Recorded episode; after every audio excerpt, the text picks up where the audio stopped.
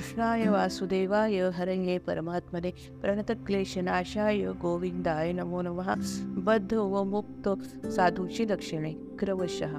असं समजू नको की मौन पाळणारा मनुष्य मुक्त असतो. त्याची देहाला झालेला त्रास सहन करण्याची शक्ती लक्षणीय असते.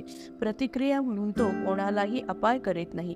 त्याचं मन चैतन्यमय झालेलं असतं. समतोल विचाराने समाजात वावरणारा मुक्त जसा असतो तसाच सतत सर्वत्र ऐक्य चैतन्य हेच ज्याला प्रत्ययाला येत असतं असा मुक्त मनुष्य एखाद्या मूळ व्यवहारातील काही कळत नाही अशा रीतीने किंवा नीट सहेतू कोणतंही कर्म हातून घडत नसल्यामुळे वेड्यासारखा दिसणारा किंवा लहान मुलासारखा निष्पाप बालिश स्वभावाचा असाही असतो. परंतु खऱ्या अर्थाने जो ज्ञानी असतो तो भूलोक भूवर भूवर लोक स्वर्गलोक अर्थात व्यक्तिगत व सामाजिक व्यवहार दया क्षमा शांती इत्यादी भाव इत्यादी भावनाधिक व्यवहार आणि आत्मा परमात्मा परमेश्वर सृष्टी यांच्या संबंधी सखोल ज्ञान असणारा आणि तरीही अभिमान नसणारा मनुष्य सामान्य लोकांनाही थोडं निरीक्षण केल्यास मुक्त आहे असं वाटू शकतं.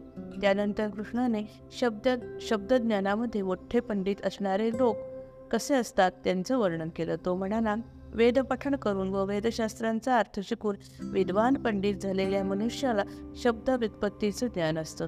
त्याला प्रश्न पाहता येतात तो युक्ती जाणतो. समय सूचकतेने वागतो. बोलण्यात तर तो दुसरा देवगुरूच असतो.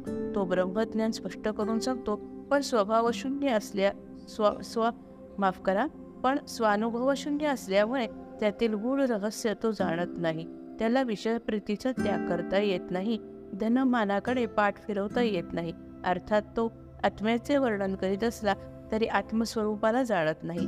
त्यामुळे वांजगाईना पोचल्याप्रमाणे त्याचे सर्व श्रम फुकट जातात.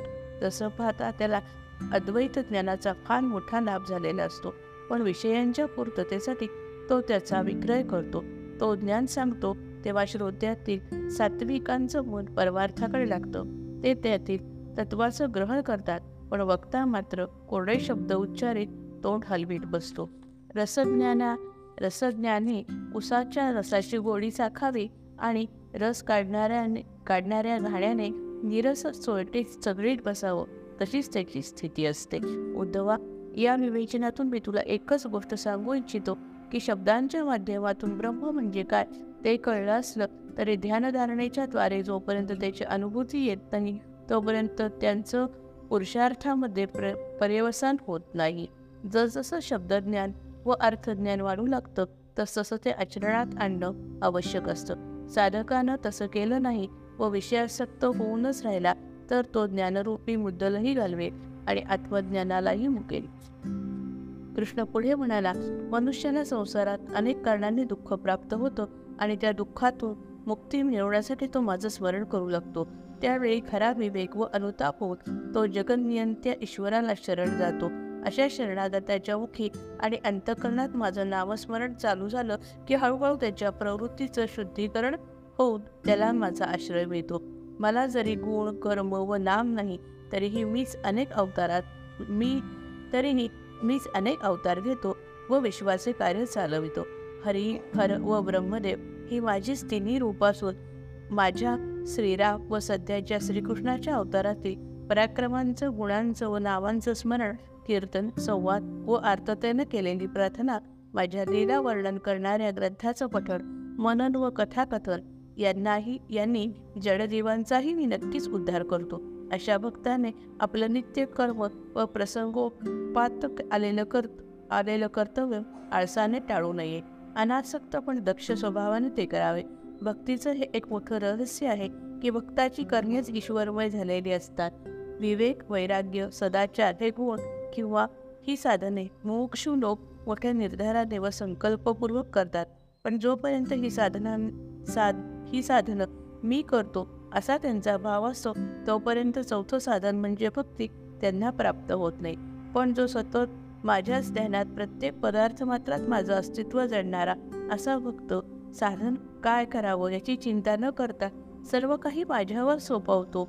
त्याचे यमनियम शम दम अहिंसा सत्य अस्तेय दया शुचित्व अनासक्ती अशा सर्व साधनांची मीच काळजी घेतो.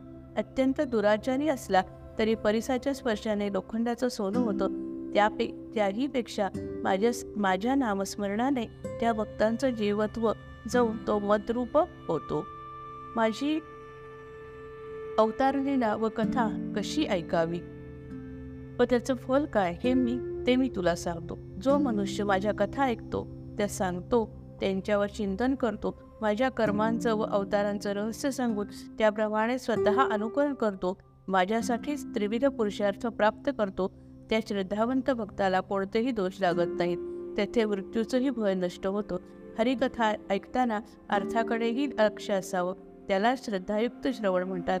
माझ्या अस्तित्वाच्या बाबतीत अनेक मतं असतात. तिकडे दुर्लक्ष करून जो कोणी आपली अस्तिकता वाढवतो त्याची श्रद्धा अलौकिक असते. श्रवणातील विघ्न व ध्यानातील विघ्न सारखीच आहे. हरिकथा ऐकताना मनात इतर विषयांचं चिंतन चालतं. तोच मुख्य विक्षेप होय. त्याला मरकट विक्षेप म्हणतात. दुसरा विक्षेप म्हणजे कथा ऐकताना झोप येते. त्याला लय विक्षेप म्हणतात. कथा ऐकताना माझे सगुण किंवा निर्गुण रूप मनाच्या चक्षून पुढे न दिसता निळे पिवळे रंग दिसू लागतात. त्रिगुणांच्या क्षोभामुळे हे घडतं. त्यालाच काशाय विक्षेप म्हणतात. आता प्रेमाचं लक्षण ऐक. हरिकथेतील माझ्या सगुण मूर्तीचं वर्णन ऐकून प्रेमाचं वर्त येतं. आनंदाश्रू येतात. मन कृष्णमय होतो. याला सात्विक प्रेम म्हणतात. कथेतील बलाढ्य वीरांचं शौर्य पराक्रम व युद्धवार्ता ऐकून मनाला अत्यंत आनंद होतो. त्याला राजस प्रेम म्हणतात. कथेतील करुण प्रसंग ऐकून स्वतःला रडू येतं अंग थरथरतं. याला तामस प्रेम म्हणतात. उद्धवा चौथ्या प्रेमाची अवस्था मोठी अलौकिक आहे. अन्य कोणाला त्या प्रेमाची कल्पनाही करता येत नाही. त्यात निर्गुण ब्रह्माच्या श्रवणाने भक्तांचं मन चिन्मात्रात बुडून जातं. ते पुन्हा बाहेर येतच नाही. मिठाने सागरात विरघळून विरघळून स्वतः सागररूप व्हावे. त्याप्रमाणे हा फक्त साक्षात ब्रह्मच होतो. चित्त व चैतन्य यांची गाठ पडली की सूक्ष्म देहाची गाठ सुटून जीवभाव नाहीसा होतो. त्यावेळी अंगावर रोमांच उभे राहतात. डोळ्यातून आनंदाश्रूंचा पूर वाहू लागतो सर्वांगाला घाम फुटतो. कंठ दाटून येतो. जी ही ही जी सर्वोत्तम अवस्था आहे तिलाच भागवत अवस्था म्हणतात. त्यावेळच्या अत्युच्च प्रेमाची खूण मी किंवा आत्मज्ञानीच जाणू शकतो. उद्धवा मी तुला जे काही सांगतो आहे ते तू श्रद्धेने श्रवण करीत आहेस म्हणूनच तुला हा लाभ झाला आहे. श्रवणाची महती ही अशी आहे स्वतःविषयीच्या व समाजाविषयीच्या सर्व कल्पना व संकोच आणि गर्व सोडून भक्ताने हरिकीर्तनात नाचावं गावं भावयुक्त वर्णन करावं. मी प्रेमभावाचा भुकेला आहे. जे सुख मला क्षीरसागरात किंवा वैकुंठात मिळत नाही ते मला कीर्तनात मिळतं. म्हणून मीही माझ्या भक्तांबरोबर नाचतो असो. आर्थ जिज्ञासू अर्थार्थी व ज्ञानी अशा चार भक्त चार प्रकारच्या भक्तांमध्ये ज्ञानी भक्त हा निरीच्छ असतो. तो माझ्या ठिकाणी नित्य जोडलेला असतो. तिलाच सनातन भक्ती माझी प्रकाश स्थिती म्हणतात. त्या स्थितीलाच पंथभेदाप्रमाणे भागवत शक्ती अव्यक्त सविता आदिनाथ आदिमाता इत्यादी नावांनी लोक ओळखतात. ही सनातन भक्ती संतांच्या व गुरूंच्या कृपेनेच प्राप्त होते. साधूची लक्षणे उद्धवानं विचारलं तुला मान्य असलेला खरा साधू कोण? देवा तुझी कृपा कशी प्रकट होते? कृष्ण म्हणाला उद्धवा कृपा स्वतंत्रपणे निराळी जन निराळी जन्मास येत नाही. ती ज्याच्या ठिकाणी प्रगट होते तोच साधू आणि संत. तुला त्याची संगती किती हितकारक असते हे सांगितलं. आता त्यांची लक्षणं सांगतो. जय जय रघुवीर समर्थ.